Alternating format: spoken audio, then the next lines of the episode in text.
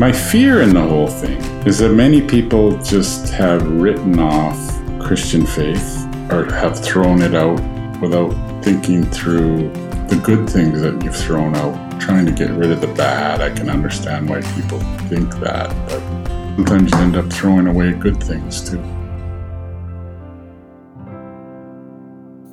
Welcome to the Ending Poverty Together podcast. I'm Shalane, and we're here to discuss big questions about poverty in bite sized ways. Reverend Dr. Ray Aldred is a husband, father, and grandfather. He was first ordained with the Christian and Missionary Alliance in Canada and is now ordained with the Anglican Church of Canada. He is a status Cree from Swan River Band, Treaty 8. Born in northern Alberta, he now resides with his wife in Richmond, British Columbia, Canada. Ray is the director of the Indigenous Studies program at the Vancouver School of Theology, whose mission is to partner with the Indigenous Church around theological education. Ray, welcome to the podcast. Thanks. It's a privilege to be here, and mm-hmm. I appreciate the opportunity to talk about what I think about Indigenous things. Mm-hmm. Ray, in this season of the podcast, we have begun each interview by asking a, uh, the question, What does it mean to thrive? And I have been eagerly awaiting this question with you because I know that you will have a unique perspective on what does it mean to thrive. Probably because I'm a theologian, I always think Jesus said that I came to give you life and life abundantly. And mm-hmm. that for Indigenous people in Canada, though, that promise was the things that happened in Canada sort of made it difficult for that to happen for many Indigenous people. Mm-hmm. I don't, but I don't want to say that there wasn't life coming out of Indigenous people, even though we were experiencing all kinds of trauma because of the residential school and different things. Mm-hmm. A program that we developed was about helping people move through the generational trauma that they'd experienced. And I remember I would say that survival, our people are survivors. Hmm. And uh, I never want to downplay the significance of that, that everybody who who gets older, did something right to get to that place. But just surviving, I think that there's more to life than just surviving. Mm-hmm. And a lot of it was aimed at seeing how we could understand that even though things were happening to us that were hard, that even in the midst of that, there was something that the gospel could speak to, even in the midst of it. Mm-hmm. So that's what I thought about. Mm-hmm. So it was all about the gospel and about receiving the love of Christ. So then for me, I remember in ministry when I first started out, even though you know that your, you know, salvation is by grace, faith comes from, is a gift of God, and uh, salvation is by grace. In Ephesians, it says that. Even though mm-hmm. it's surprising, though, that so quickly because you experience this trauma, because you experience racism, you develop shame. You feel ashamed mm. of yourself, even when it's not mm-hmm. your fault.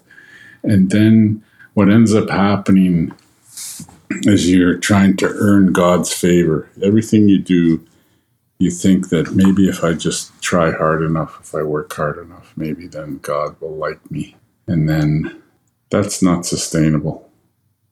At some at some point, I remember the love of God filled filled my heart, and it changed mm. and it changed my ministry because I realized that God not only loved me but He liked me. So that's kind of what my mm. to thrive. You you need to come to the place that you understand that the Creator not only likes loves you, he likes you. If you can do that, I always thought that if you can help people get to that place. Mm-hmm Ray, how did it change your ministry? For me, a lot of ministry was aimed at you know you have to have results, and then you get you end up being uh, sometimes you can end up in a relationship where your significance is tied to how well the people you're ministering are doing. And if mm. that happens, that's that's not a good place to be because it's not fair to the people you're ministering to because you don't know their whole story. You don't know the things that they're going through. And then it ends up that you're the piece sort of your whole life is I suppose some people would call that you you end up uh, codependent people. Mm-hmm and so, mm-hmm.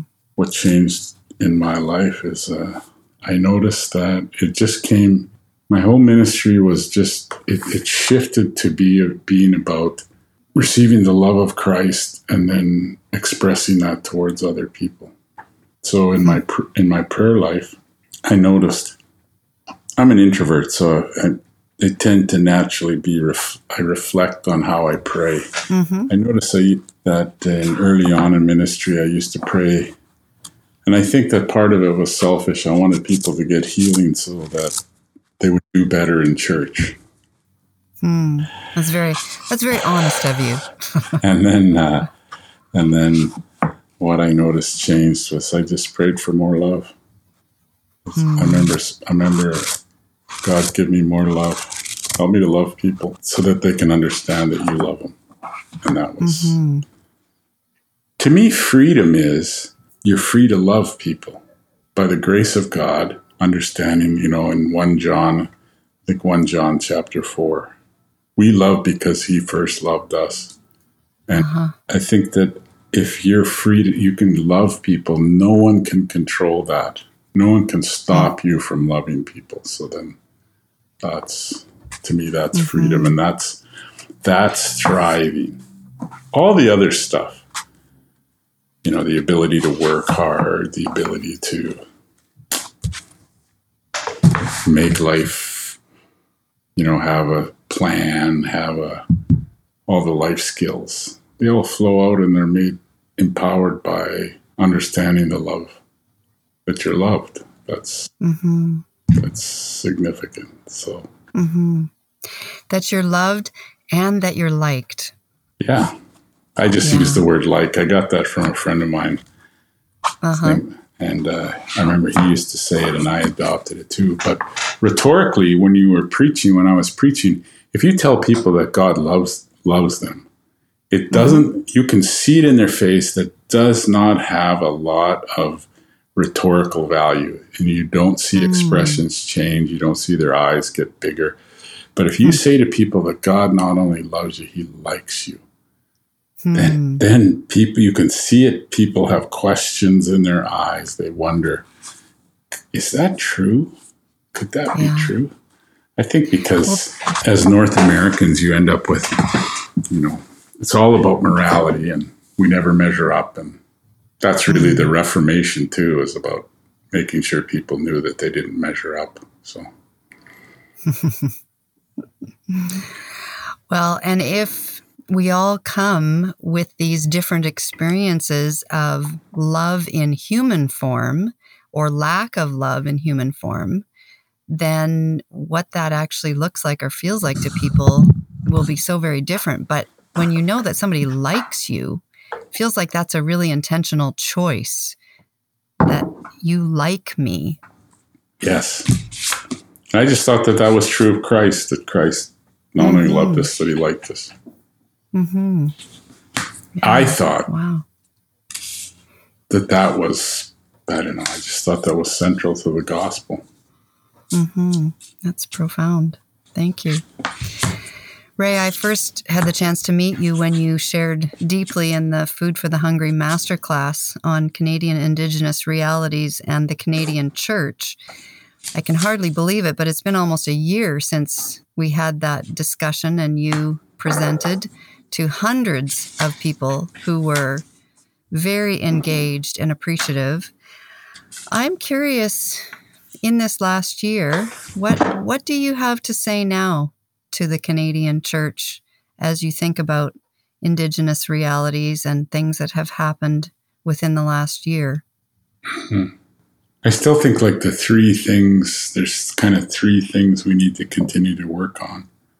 Mm-hmm.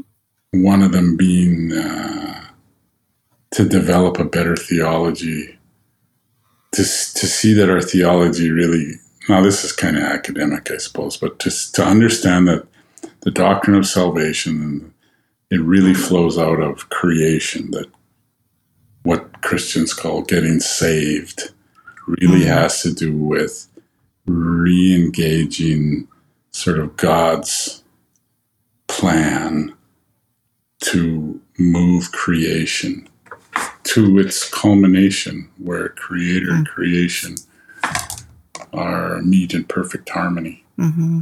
So, theologically, to understand that everything that we're doing fits within the whole doctrine of creation. I thought that would help us. It would just it would do two things. One, it would empower what people are doing, no matter what they were doing, that they could see that it fits into something bigger than just them mm-hmm. working away at whatever they work on, which gives you purpose. Mm-hmm. Because if modern society's problem is that it's reduced people, what people do, to just a commodity labor, that right. this this would re-engage, reinvigorate it by giving it purpose that it's it fits within God's creative purpose for the universe. It's, no one is just no one is just passing time. No one is just you know making widgets for something. They are mm-hmm. doing things that have consequence. And then the second thing would also help us to see that ministry is a lot bigger than what we think it is which in North mm. America ministries. I always say that if, if you look at most churches, what we think is ministry is mostly it's mostly talking, talking and singing. That's ministry, mm. and mm-hmm. we forget sometimes that other things are ministry, and they fit within what God's doing. So that's mm-hmm. so so the whole work towards healing the land. I think though we we have to recapture the idea that reconciliation is a process, not just a one time event. Mm. And then uh, work towards uh, helping people with training and tools that help them work through the trauma that they've mm-hmm. experienced in their lives. Yeah, it just speaks to me of relationship.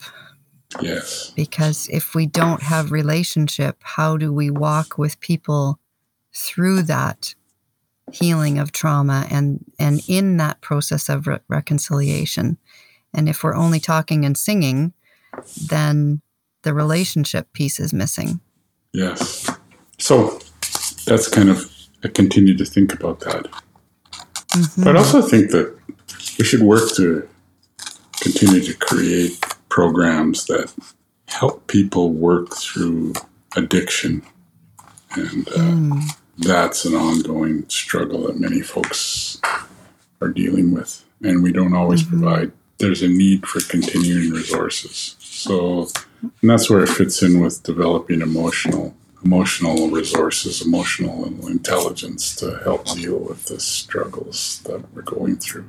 Mm-hmm. Would you say that was number three? Yeah. Of your.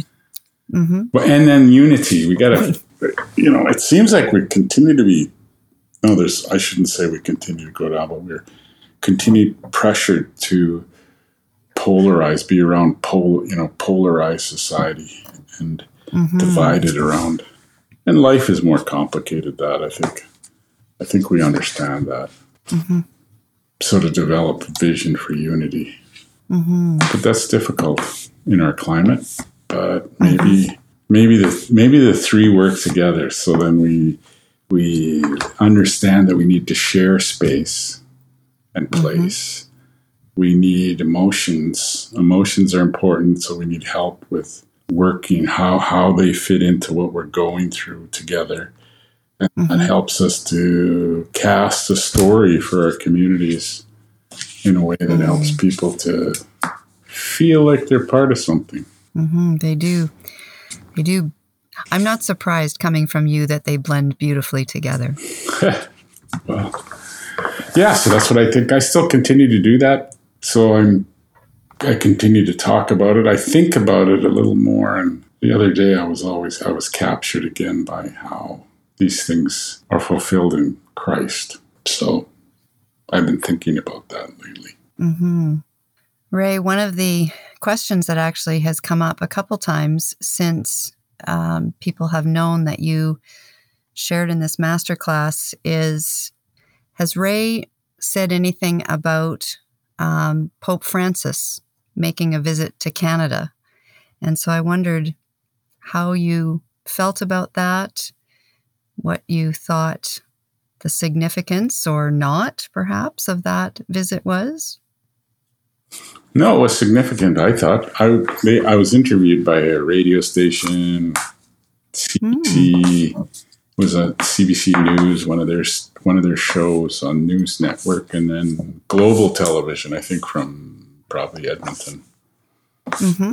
They interviewed me, and they asked me those things, and I thought I thought that the Pope was trying to do something. I don't think the Pope knew what, but some people were critical of the Pope, but I thought that the Pope tried to do everything that was possible within what he was doing. I was appreciative of that. And at the same time, I was mindful that, you know, it, it triggered people. Mm. There was, they're wanting more. So I think that that shows mm-hmm. that there's still work to do. My fear in the whole thing is that many people just have written off Christian faith and sort of or have thrown it out without thinking through the good things that you've thrown out, trying to get rid of the bad. I can understand why people think that, but sometimes you end up throwing away good things mm-hmm. too. I worry sometimes. Right. That the implication of that. So maybe what we need to do is we need to continue to work to bring together younger folks, younger adults together with elders.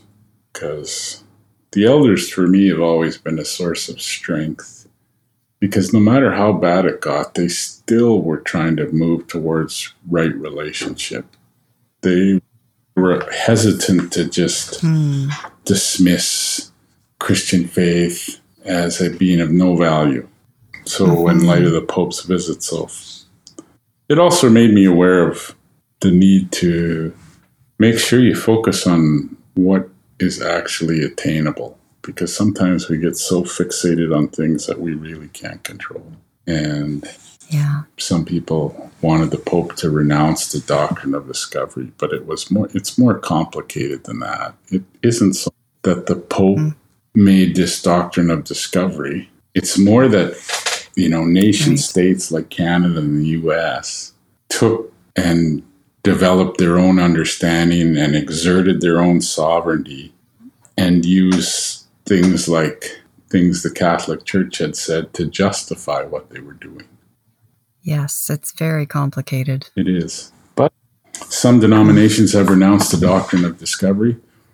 I think that the, mm-hmm. I'm guessing the Catholic Church would say that they did that because they passed other papal bulls where they affirmed that indigenous people had the right to own property and land, and, and they and had other papal bulls that uh, said that indigenous people should not be enslaved. So I think in their mind they think that mm. they have done that, but it shows though that we continue to need a story, a national story that can hold us together. And if you were authoring the story, what would the story be? It would be about how people who came together because they needed one another. When we made treaty, hmm. there was famine in the land. And, you know, when they were signing a number of treaties, people people were going hungry. Mm-hmm. And I suppose someone would say, well, that was the fault of the newcomers, and it might have been, but we still came together because we needed each other. And uh, I think if mm. we can hmm. do that again and understand that we're better together than divided. So I would sort of base it around the fact, as I said before, that we, we share this space. We've all been put here. Uh, I don't want to argue with people mm-hmm. about who's who has more rights than the next. I just want to say that we've been put here. And I think that the Creator expects us to try to live like relatives and to try to help one another. Mm. So the, I often think about mm-hmm. there's well three of the there's four things that I say are involved with treaty. I remember one of my talks that I gave. Mm-hmm. So the first one is that uh, the treaty was about everyone enjoying a peaceful existence.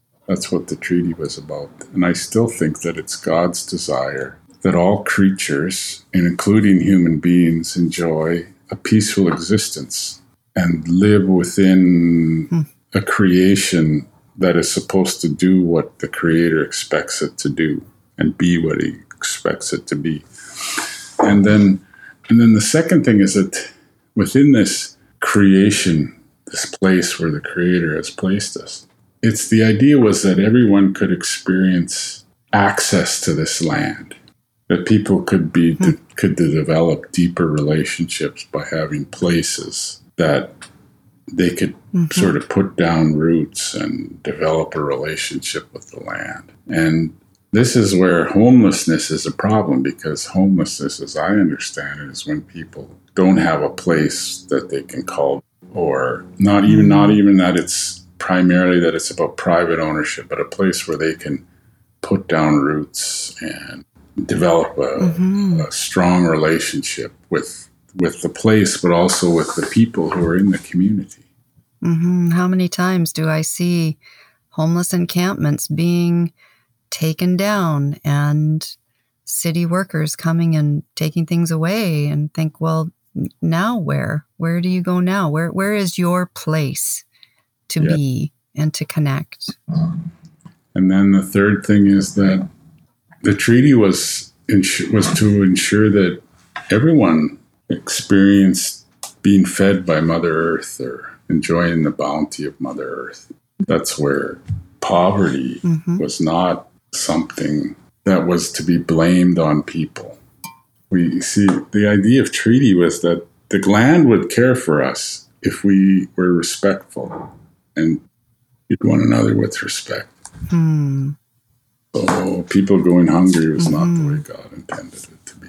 Well, if we're sharing, yeah, if we're sharing our need and having that place. Yeah, so then the fourth thing is to be who the Creator made us to be. I think one of the strengths of Canada is that it's regional because we have different different lands, in different places. You know, they've developed mm-hmm. different ways of living, and I just think that that's a strength. So we should we shouldn't be so quick to erase the distance between us, but we should major on treating one another with respect so that we can collaborate in significant ways. I think mm-hmm. the story of the mm-hmm. historic treaty process is a story that still could help us to understand. And we started off in better ways, and we could continue to pursue those ways instead of thinking that if we just use violence on one another, that somehow that'll lead to someplace better. Doesn't lead to someplace better. Right. That's what I think. All right.